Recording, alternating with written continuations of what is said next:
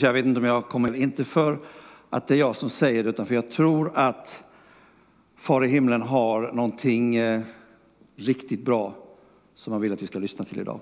Förra gången, eh, lite tidigare i, i våras, när jag, eller i februari tror jag det var, när jag predikade, då hade jag den här rubriken. En bedjande församling, den kyrka som växer söker Gud i bön. Eh, och eh, för du som inte var här då, så det vi bland annat eh, fick besök av, det var Karl-Erik Salberg via ett klipp. Och han berättade om resan som har varit i Klara kyrka sen, jag tror det var 90, 89 eller 94 någonstans där, ungefär 20 år tillbaka. Det började med bön. Och idag är Klara kyrka ett levande bevis för att varje söndag så är det en fullsatt kyrka i centrala Stockholm. Vi har alltså bevis för, vi behöver inte mer undervisning om det, vi vet att en bedjande församling, då blir det en kyrka som växer. Och det är eh, fantastiskt roligt tycker jag i vår församling här att när vi talar om bön och uppmuntrar varandra i bön, både den enskilda bönen, Bibeln är tydlig på det, Jesus gick undan, Jesus lärde, gå in i din kammare, men sen har vi den offentliga bönen när vi träffas. Och nu gör vi det dubbelt så ofta som för några år sedan, nämligen vi gör det onsdagskvällar och vi gör det söndagskvällar. Ehm, Uppmuntra dig att, eh, jag har varit väldigt dålig på onsdagskvällar, det har kanske lite mer med arbetet att göra, men söndagskvällarna, det är fantastiskt här. Det är Katrin och Jonas och flera som är här och leder oss. Det där är alltså viktigt om vi nu tror att vår församling ska ha en tillväxt. Eh, vi tar nästa bild. Det blir den här rubriken idag. En församling med syfte och mål, alltså att fullfölja loppet och nå det mål som Gud har tänkt. Alltså en församling med syfte och mål. Vi kan ta nästa bild direkt. Alltså en bedjande församling. Då sa vi det, det ger tillväxt. Och idag skulle jag vilja landa lite mer kring just det här med Gud, lägg en själ på mitt hjärta. Vågar jag be den bönen? Det är vad jag kommer att predika om idag. Gud, lägg en själ på mitt hjärta. Vad händer då? Um, Levi Petrus, han sa för 44 år sedan på Nyhemsveckan 1974, ett par tre månader innan han dog, han dog i september, så sa han så här. Det är eh, rätt mycket av eh, stora kampanjer och jag har ingenting emot det, sa, sa Levi. Jag är god vän med Billy Graham och han har stora kampanjer. Men vi får inte glömma bort, säger han. Det handlar om att vinna dem en och en. Och det ska vi prata om idag. Det här när Gud lägger en själ på ditt hjärta. Det råder ingen tvekan om alltså att när du har den bönen så kommer den helige ande att absolut connecta ihop med dig direkt. Därför att, och han kommer att visa dig också, vilken person är det du som Gud ser, här är du bäst Pelle, här är du bäst Louis, eller vem det nu är. Så ha det förtroendet för att Gud kommer att lägga och det, en själ på ditt hjärta. Det kommer också att leda till att vi får se den här församlingen som en växande församling. Då kan vi säga att vår tillväxt absolut har börjat. Vi tar nästa bild.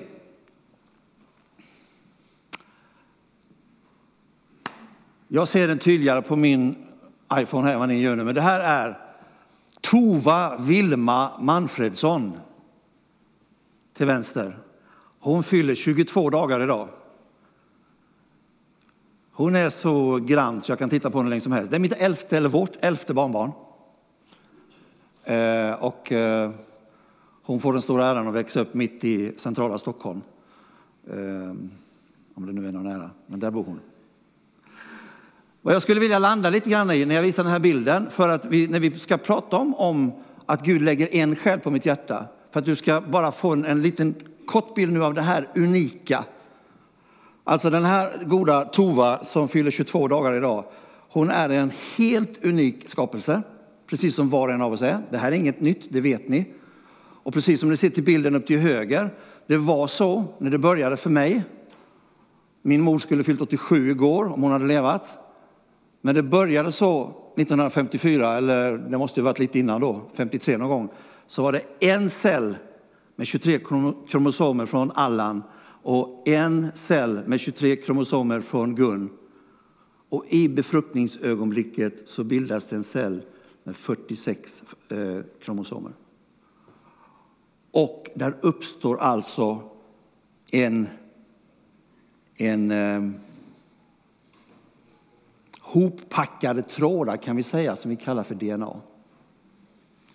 Varje kromosom består av en DNA-molekyl.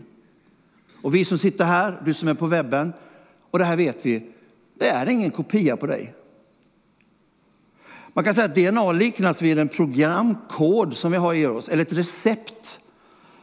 Eh, eftersom det innehåller instruktioner så behövs det för att det ska kunna konstruera de här cellerna och cellernas komponenter. Jag har ju läst på här som ni förstår, så att, tror nu inte att jag är biolog på något sätt, för det är inte sant, utan allt det här googlar man fram. Eh, men de här DNA-molekylerna, de behövs alltså, och dess komponenter sen kallar man då för gener. Och du och jag har olika gener från mor och från far. Och forskarna säger att om man tar en sån här DNA-cell och sträcker ut den här informationen som den innehåller, så får du en programkod på ungefär två meters längd. Och skulle vi då till exempel, och den är unik, tittar du på den cellen så är den unik för mig och för alla er övriga. Att jag stannar här nu det är för att du ska förstå Guds fantastiska tanke med hur han har gjort oss. Skulle du vilja läsa alla mina sådana här, den här DNA-informationen jag har. Du tar en komponent och läser den per sekund så fort. Och du gör det dag och natt. En sekund per dag och natt. Så kommer du behöva nästan hundra år för att läsa mina recept. Det är svindlande det här. Det här har ju ingenting att göra med om du tror på Gud eller inte. Det har ju ingenting att göra med om du, om du går genom livet och säger att jag är här nu och en vacker dag tar det slut. Du är precis så unik. Det är precis det när Mikael säger att bilarna kommer gå förbi här. Alla som sitter i sina bilar är fullständigt unika på torsdag. Alla kommer glädjas åt att få en kaffe och en bulle och prata lite grann. Och det här vill Gud påminna oss. Det är en unikitet i varje människa. För det står i början att låt oss, sa Gud, skapa människan lik oss själva. Och när Jesus kom in och satt med Nikodemus och så säger han i 3.16 så älskade Gud världen, människorna. Och det här behöver du bli påminn om. Det står inte så älskade Gud alla kommande pingstvänner. Eller något annat. Utan så älskade Gud alla människor. Så det här är fantastiskt. Vi byter bild och vi läser en text från psalm 23. Han uttalade bara ett ord och himlen formades. Solen, månen och stjärnorna kom till hans befallning. När han talade skapades världen. Den kom till på hans befallning. Från himlen där Herren bor ser han varje människa. Han har skapat människornas hjärtan och vakar noggrant över allt de gör. Hans avsikter är de samma, generation efter generation. Så skrev psalmisten. Gud vakar över människan. Men vi vet ju att det finns många människor runt omkring oss. Om vi nu bara för en stund ska jag bara hålla oss kvar i Tibro och tänka. Här finns ju gott om människor som inte har en aning om det vi pratar om idag. Om den här sanningen. De har kanske en aning om att de är unika, de vet att det finns ingen kopia på mig. Men vad då? varför är jag här och vem bryr sig? Och jag ska faktiskt upp ett ord här och det är ännu roligare att få citera det nu när mina riktigt goda vänner Rod och Bengt sitter i bänken här. Vi har alltså Gnosjöbesök idag. Det är finbesök idag i kyrkan. Så ni bara vet det. Och jag vet att, att eh, Rod och Bengt satt i ett sammanhang och kom att prata med någon och hur, och jag tror, ni får nu rätta till efteråt om jag citerar fel, men vederbörande sa någonting och tittade på Rod eller Bengt och sa att eh, har ni en tro på Gud eller? Är ni troende?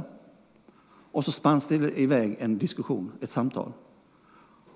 Och när han skulle förklara själv, den här mannen, vad han var, så valde han ett ord. Han sa, ja, jag är väl i så fall de, jag får nog säga att jag är ovetande. Är det rätt så långt? Ja, Bengt nickar. Han tillhörde de ovetande. De som inte visste. Eller möjligtvis därför som Jesus sa, hörni, jag tror, tycker ni ska gå ut i hela världen. Ni kan börja här i Jerusalem, men ni ska gå ut. För det är så många som är ovetande om hur Gud har tänkt. Och då är frågan, finns det något bevis nu när det är så här fantastiskt att Gud har skapat, han har tänkt, han är med oss och vill bära oss i alla livets situationer, oavsett hur det ser ut. Kan det finnas någonting där Gud visar redan i sin skapelse att han håller allt sammans på sitt fantastiska sätt? Eller måste vi göra som jag har gjort nu några timmar här inför predikan, googla på, jag vet inte, men det var många sidor för att lära mig lite mer om det här med, med hur vi är uppbyggda. Och så hittar jag då någonting som rent kroppsligt finns i mig och i dig, där vi sitter nu, som jag tycker är ett, ett skönt bevis för att Gud både har humor och hur han har tänkt. Alltså här där vi sitter nu så finns det någonting i dig och mig som faktiskt håller samman oss där vi sitter, muskler och organ. Nu vet inte jag om, vi har, om, jag, om jag har någon biolog i samlingen här så ha överseende med att jag då inte är det, om det är något som säger fel. Men det här är sant i alla fall. Och svaret på det unika heter laminin. Och då säger du, vad sa du? Laminin. Kan du stava till det? L-A-M-I-N-I-N. Vad i all sin dar är det vi pratar om? Vi byter bild. Laminin är ett protein som tillhör glykoproteinfamiljen. En grundläggande komponent som gör att våra celler överlever. Man kan säga att det är ett lim som håller samman våra muskler och organ. Så fysiskt sett är alltså laminin ett stort protein i vår kropp och det finns oftast i våra muskler och organ. Och de här cellerna är alltså en del av den här glykoproteinfamiljen som stöder just struktureringen av våra vävnader i alla dess organismer. Och laminin är alltså en grundläggande komponent som gör just att vi får överlevnad av celler. Bara i min sista mening här ungefär så är det säkert runt 15 020 celler som har dött i min och din kropp och nya har bildats. Laminin är byggt av tre kedjor av protein, en A-kedja, en B-kedja och en Y-kedja, alltså ett lim som håller samman. Och det är helt fascinerande när man tittar på den här rikedomen i kroppen och funderar på hur har Gud tänkt. Men frågan är, hur kan man se hur ett laminin ser ut? Och när jag såg det här så log jag hjärtligt. Det är inte jag som har ritat bilden nu, utan så här ritar vetenskapen upp vad ett laminin är. Ett protein som håller samman våra muskler. Här är bilden på laminin.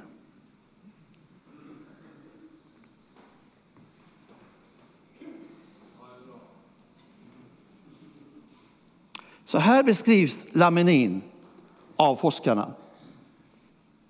Det är som armar som sträcker sig ut och ungefär formar ett kors.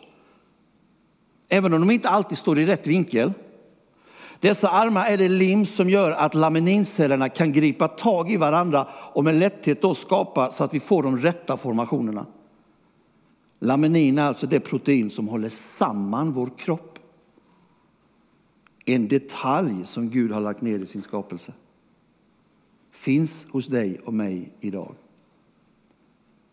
Om du vill se det här i ett mikroskop så kan vi byta bild och det ser ut så här.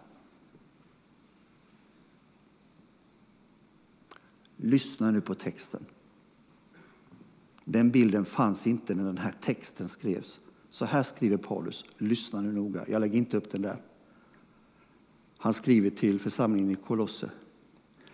Kristus är den synliga bilden av den osynliga guden. Och han fanns till innan Gud hade skapat någonting.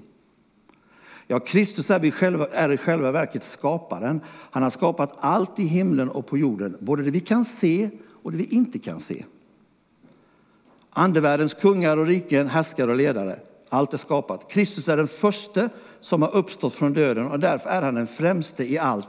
Han fanns till före allt annat och det är, hör nu, det är hans makt som håller samman alltihop.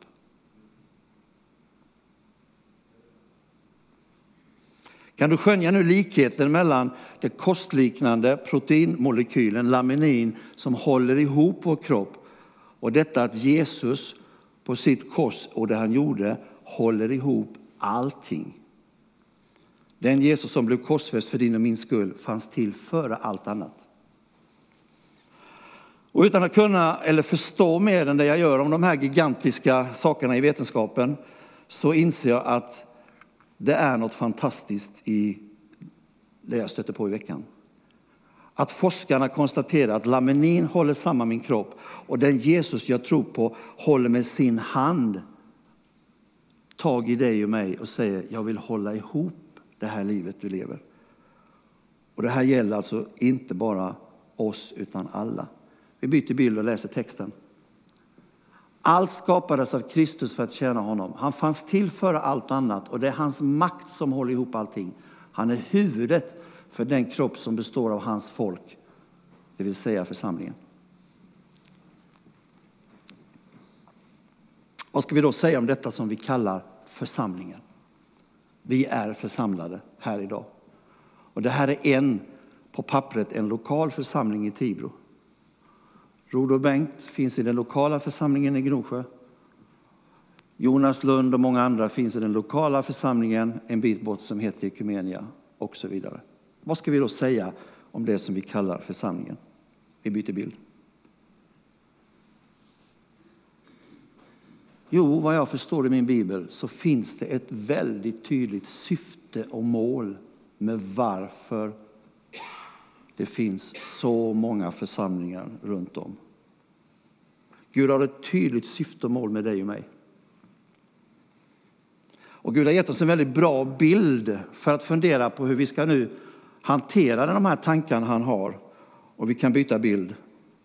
Och då säger texten så här, vi läser tillsammans. Bröder, jag menar inte att jag har det i min hand, men ett är säkert.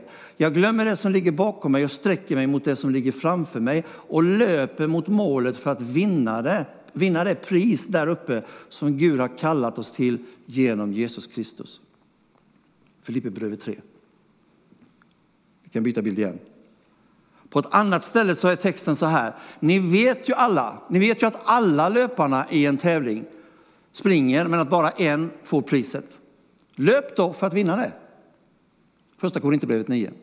Eller låt tanken på alla dessa trons hjältar, alltså de som nu har gått före oss från Hebreerbrevet. Låt tanken på alla dessa trons hjältar sporra oss som en idrottsman sporras av sin publik. Och låt oss göra oss av med allt som hindrar oss och håller oss tillbaka. Framförallt synden som vill gripa tag i oss och få oss att falla. Låt oss löpa med uthållighet i det lopp vi har framför oss. Hebreerbrevet 12.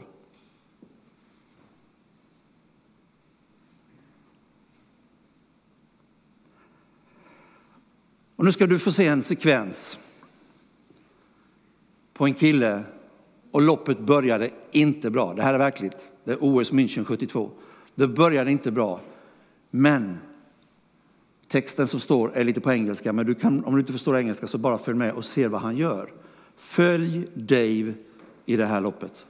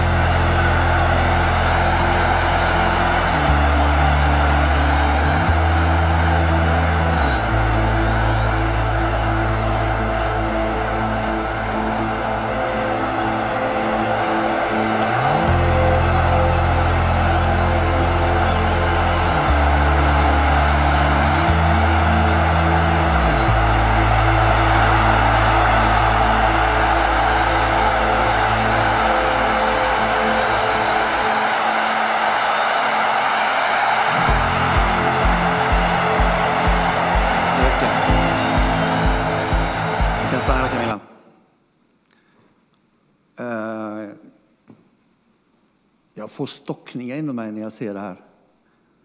Och känner i mitt hjärta, Gud,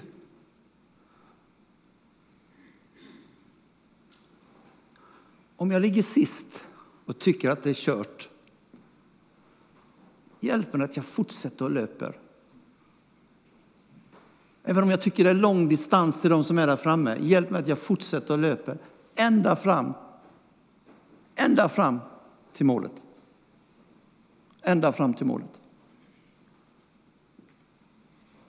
Det här var Dave Wattle från München 72. Paulus han skriver, var och en som tävlar måste försaka allt. Löparen gör det för en krans som vissnar, vi för en som aldrig vissnar. Jag har målet i sikte när jag löper, jag slår inte i luften när jag boxas. Jag går hårt åt min kropp och tvingar den till lydnad. För jag vill inte predika för andra och själv komma till korta. Vi byter bild.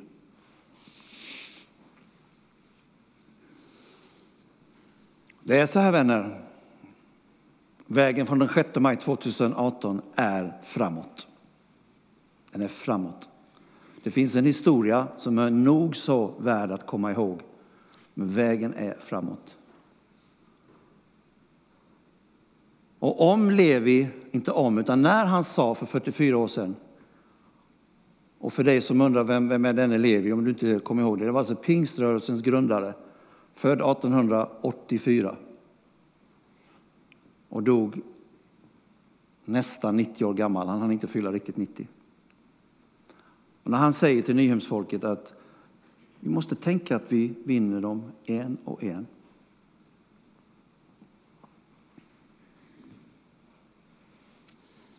Det är en sanning som vi behöver lyfta fram. En församling med tydligt syfte och mål. Och då är frågan, hur ser vägen ut, vänner, nu när vi ska gå därifrån där vi är idag och framåt? Hur ser ditt och mitt lopp ut då pratar jag inte om att vi möts här klockan tio och är här två timmar, utan jag pratar om vad som händer när vi inte är här i, i vår stad, i vår kommun. Hur ser loppet ut där vi löper? Vi byter bild. Vad, vad ser du i ditt inre när du, du hör mig lyfta de här tankarna? Hur ser din dröm ut om den församling som är Tibro pingst? Ser du en växande församling? Vi vet att vi planerar nu för en del stora ändringar i den här församlingen som har med just lokaliteten att göra. Vi har startat ett arbete med att få fram den bästa lösningen på vår nya kyrka. Här eller där. Vi tackar Gud för den gruppen som säger vi ska jobba och engagera oss. Men hur många drömmer om att vi ska få se gå ner i dopets grav och börja dela gemenskap med oss? Vad ser du framför dig det här året? Nu är inte Bengt här idag. Det fick vi höra igår av Patrik, för han är ledig den här helgen. Han är på barnvälsignelse. Men jag vet att Bengt, och det gjorde han förra söndagen också, han talar så ofta om att jag vill fylla på färskt vatten. Men vad ser du i vårt inre? Är det en? Är det fem? Hur många är vi nästa år? Hur många är vi året efter? Hur många människor har sagt ja till en Jesusgemenskap här i vår församling om fem år? En församling med syfte och mål. Jag är inte ute efter nu att sätta ett mål och säga att vi ska vara precis dubbelt så stora. Men om vi vill och tror att Gud också önskar tillväxt så måste vi tänka så här. För de är alltså många där ute som är ovetande. De vet inte. Och nu ska du få se nästa klipp. René var absolut helt ovetande till detta hände.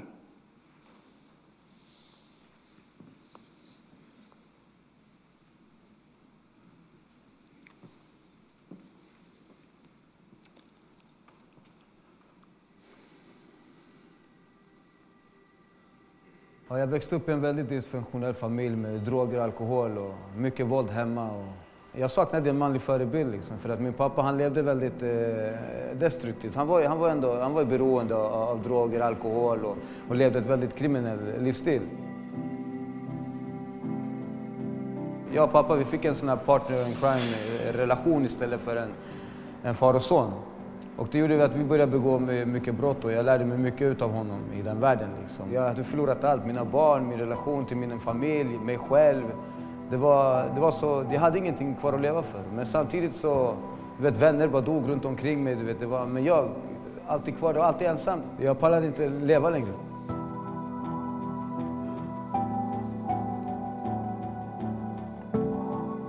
Och mamma bjuder med mig till en kyrka kommer fram dit och ser massa människor med röda jackor och har tagit över hela kyrkan och det var ljust och det var musik och jag tänkte vad har de gjort med kyrkan?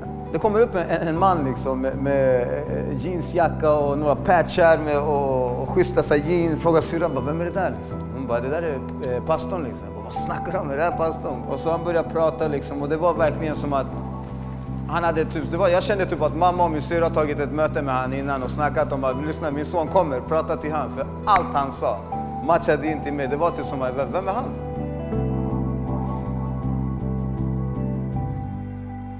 Och efter att jag tagit emot Jesus i mitt hjärta så fortsatte min vardag ändå liksom, med alla de här problemen. Och det var inte så att saker blev bättre, liksom, utan jag började känna alla de här jobbiga sakerna, fast mycket värre. Liksom, att jag blev attackerad på så många olika sätt och olika, alltså, från olika håll. Och så jag kommer en söndag till kyrkan och då hade de en predikan om dop. Och jag kände att jag är inte döpt, jag har aldrig varit döpt, jag har aldrig döpt mig. Jag hade riktigt förstått varför man ska döpa sig heller. Liksom. Det är bara att gå ner i vatten och ut och sen vadå, vad händer? Det är ingenting som händer. Men jag bestämmer mig för att döpa mig efter den där predikan. Jag bestämmer mig, jag ska, jag ska döpa mig. När jag kommer under vattnet och jag bara ser vattnet över mig, jag ser lamporna, man hör så dovt ljud av folk som applåderar.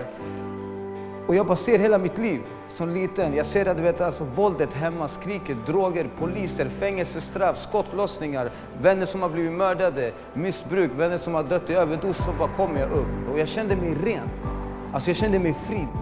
Efter att jag kom ut från vatten så har jag varit drogfri. Jag har hållit mig ifrån allt det där. Jag har lämnat kriminaliteten helt och hållet. Jag har lämnat allt och det har inte ens varit jobbigt. Det, var, det blev bara så. Du vet, sen den dagen har jag varit fri från allt det där. Och jag kan vara med och döpa folk idag och det är minst lika mäktigt som att döpa sig själv. Alltså. Det jag kan säga om dopet, det är verkligen, det förändrar hela mitt liv. René, när han mötte församlingen Hillsong i Stockholm. Eh, det är en gripande och sann berättelse. Hur en ovetande, dessutom kriminell, beroende av droger och annat, råkar komma in i den där lokala kyrkan, församlingen och tror att mamma och eh, syrran har redan varit och snackat med pastorn så han råkar prata till mig. Nej, det funkar inte så. Utan vad är det som händer? Den helige ande är där. Om det nu var Andreas Nilsson eller vem som predikade så gick det rakt in i hjärtat på René och han bara känner, det här är ju till mig. Men också berättelsen om när jag tagit emot Jesus så var det inte lätt i alla fall. Därför att droger och annat låg kvar. Och därför, vänner, det här är ingen samling vatten för någonting annat än den ska brukas varenda vecka. Om det så skulle vara. Så är det. Ja, men han, som man säger ner, det är ju vadå, gå upp och ner i vattnet, det spelar väl ingen roll. Det här är någonting som, lika väl som Gud har inrättat laminin och det håller ihop min kropp, så händer det någonting när jag väljer att säga, jag vill lämna det gamla. Jag vill bara bevisa för mig själv, för mina människor och inför Gud och inför djävul och inför allt att jag lämnar det gamla. Jag kliver upp som en ny skapelse. Och ni hörde vad han sa. Det var som allt rann bort och jag var ren när jag kom upp. Vill du och jag vara med och vinna Tibroborna en och en? Nu går vi mot avslutning. Vi byter bild. Till hösten så kommer vi starta en alfakurs här igen. Något som styrelsen, Bengt och övriga, vi har kört det tidigare. Eh, och eh, om du inte skulle veta vad en alfakurs är, det är en, eh, det är en kurs som utforskar grunderna i vad kristen tro är. Och eh, vi vet att det här upplägget fungerar. Alfa har genomförts i ungefär 170 länder i världen, oavsett vilken typ av, av eh, kyrka det handlar om eller församling. Man gör en beräkning att det är ungefär 24 miljoner människor som har gått kursen. Det handlar om tio gånger. Det handlar om att man äter tillsammans i gemenskap en stund. Man får undervisning om vad kristen tro är. Man sitter ner i lugn och ro och samtalar och lyssnar in de funderingar som kursdeltagarna har. Vad tänker vi om det här? Är det här något, när vi nu ska göra det i höst, som några få av oss har sagt ja, ja visst jag kan vara med, jag kan hjälpa till lite, jag kan koka lite eller göra lite soppa eller göra någonting annat. Eller är det här någonting som skulle kunna engagera oss rejält? Och nu avslutar jag min predikan med, för det bestämde jag mig för, att nu utmanar jag dig och mig. Och jag sa det i fredags när jag lunchade med Bengt att jag kommer göra det. Och han sa inte att jag inte fick det.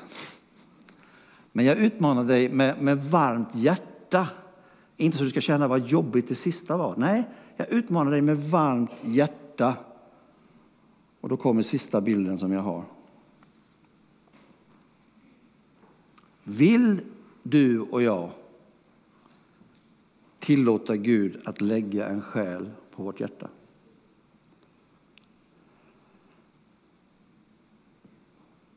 Någon av de ovetande på Tibros gator. Är det min granne?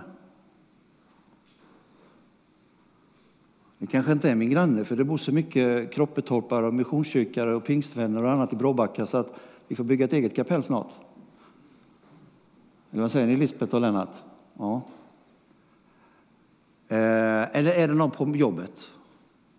Du behöver inte fundera på ett namn, utan frågan är egentligen Gud, jag vill att du lägger en själ på mitt hjärta. Det här är den utmanande frågan. Och jag vill att, att både du och jag ska svara ärligt inför varandra och inför Gud. För att Gud ställer inte den här bara för att du ska bli mer from eller något annat, utan Gud undrar bara, får jag lägga en själ på ditt hjärta?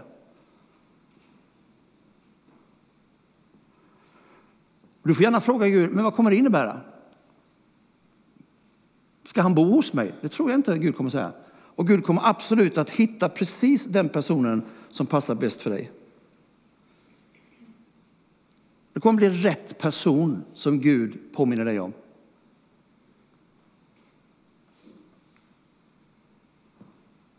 Och om vi ber den här bönen idag och de av oss som säger Gud, lägg en själ på mitt hjärta.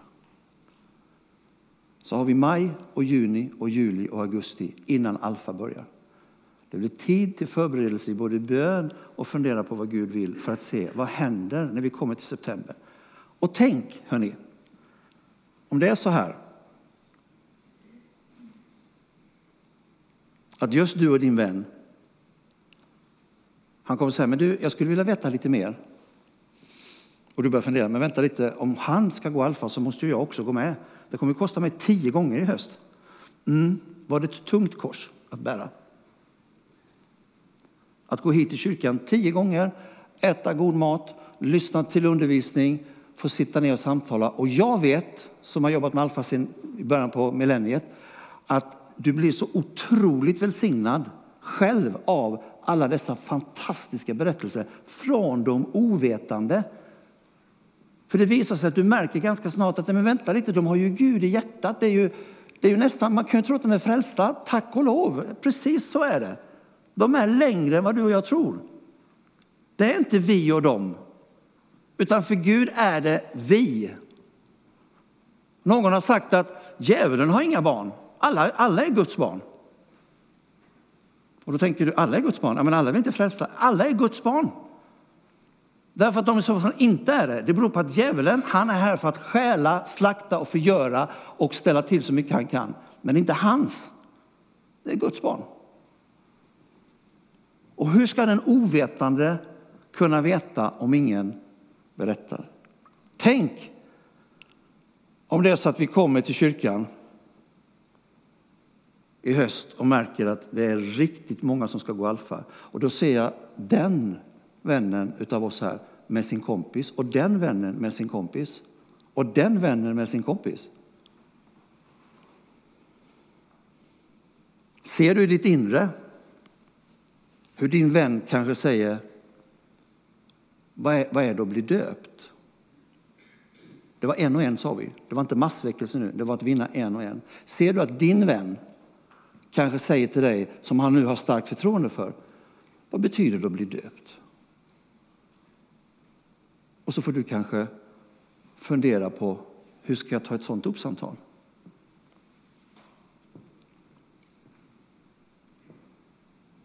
Jag fick vara med vid ett tillfälle,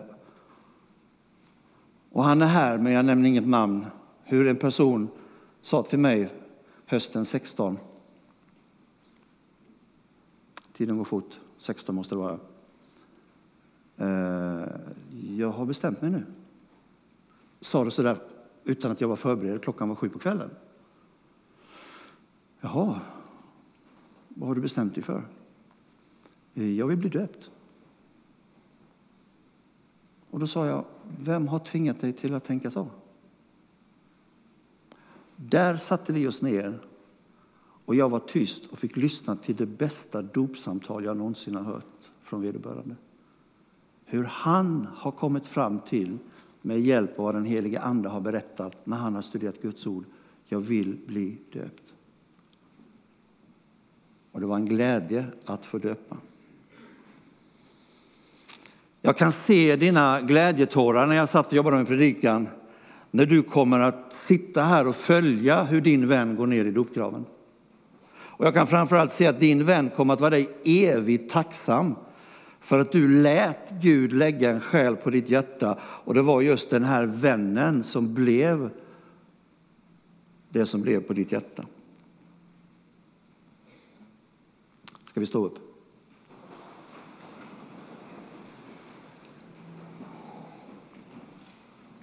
Du behöver inte räcka upp handen och svara nu, men var det här en predikan som vi känner att vi klarar att ta emot?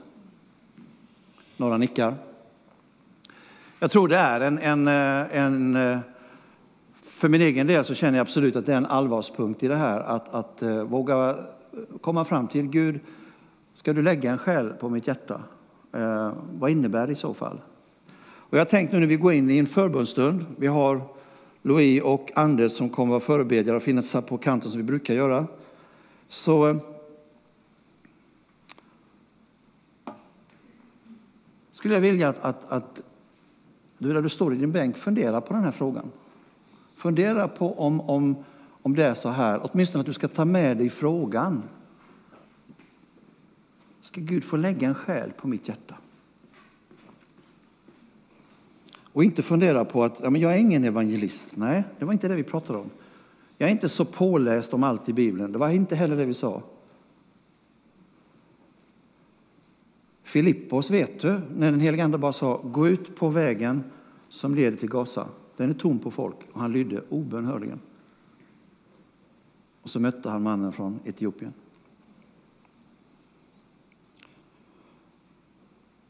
Om Gud lägger en själ på ditt och mitt hjärta så kommer det inte bli en tung börda, för det har Jesus sagt, mitt ok är milt, säger Jesus. Men ett ok är ändå ett ok. Ett ok är någonting som ligger på vårt hjärta. Så frågan är om vi ska vara med, du och jag, och vinna en och en. När vi nu går in i förbön och vi ska strax, ni kommer att få se Ulf Kristiansson på väggen här. Han kommer just att sjunga sången Gud lägg en själ på mitt hjärta. Lyssna till den när vi går in i bön och sen skulle jag föreslå att vi gör så här. Du har ljusbäraren här. Kom gärna och tänd ett ljus. Och du kanske har något helt annat som du känner, det är det här jag vill tända mitt ljus för. Men vi som samlas, om det nu blir många, så låt oss bli många. Så förenas vi sen i en bön om att just Gud ska få lägga en själ på vårt hjärta. Därför att jag tror att den här församlingen har ett syfte och ett mål, att vi ska få ännu mer av gemenskap och människor. Vi går i bön och lyssnar till Ulf.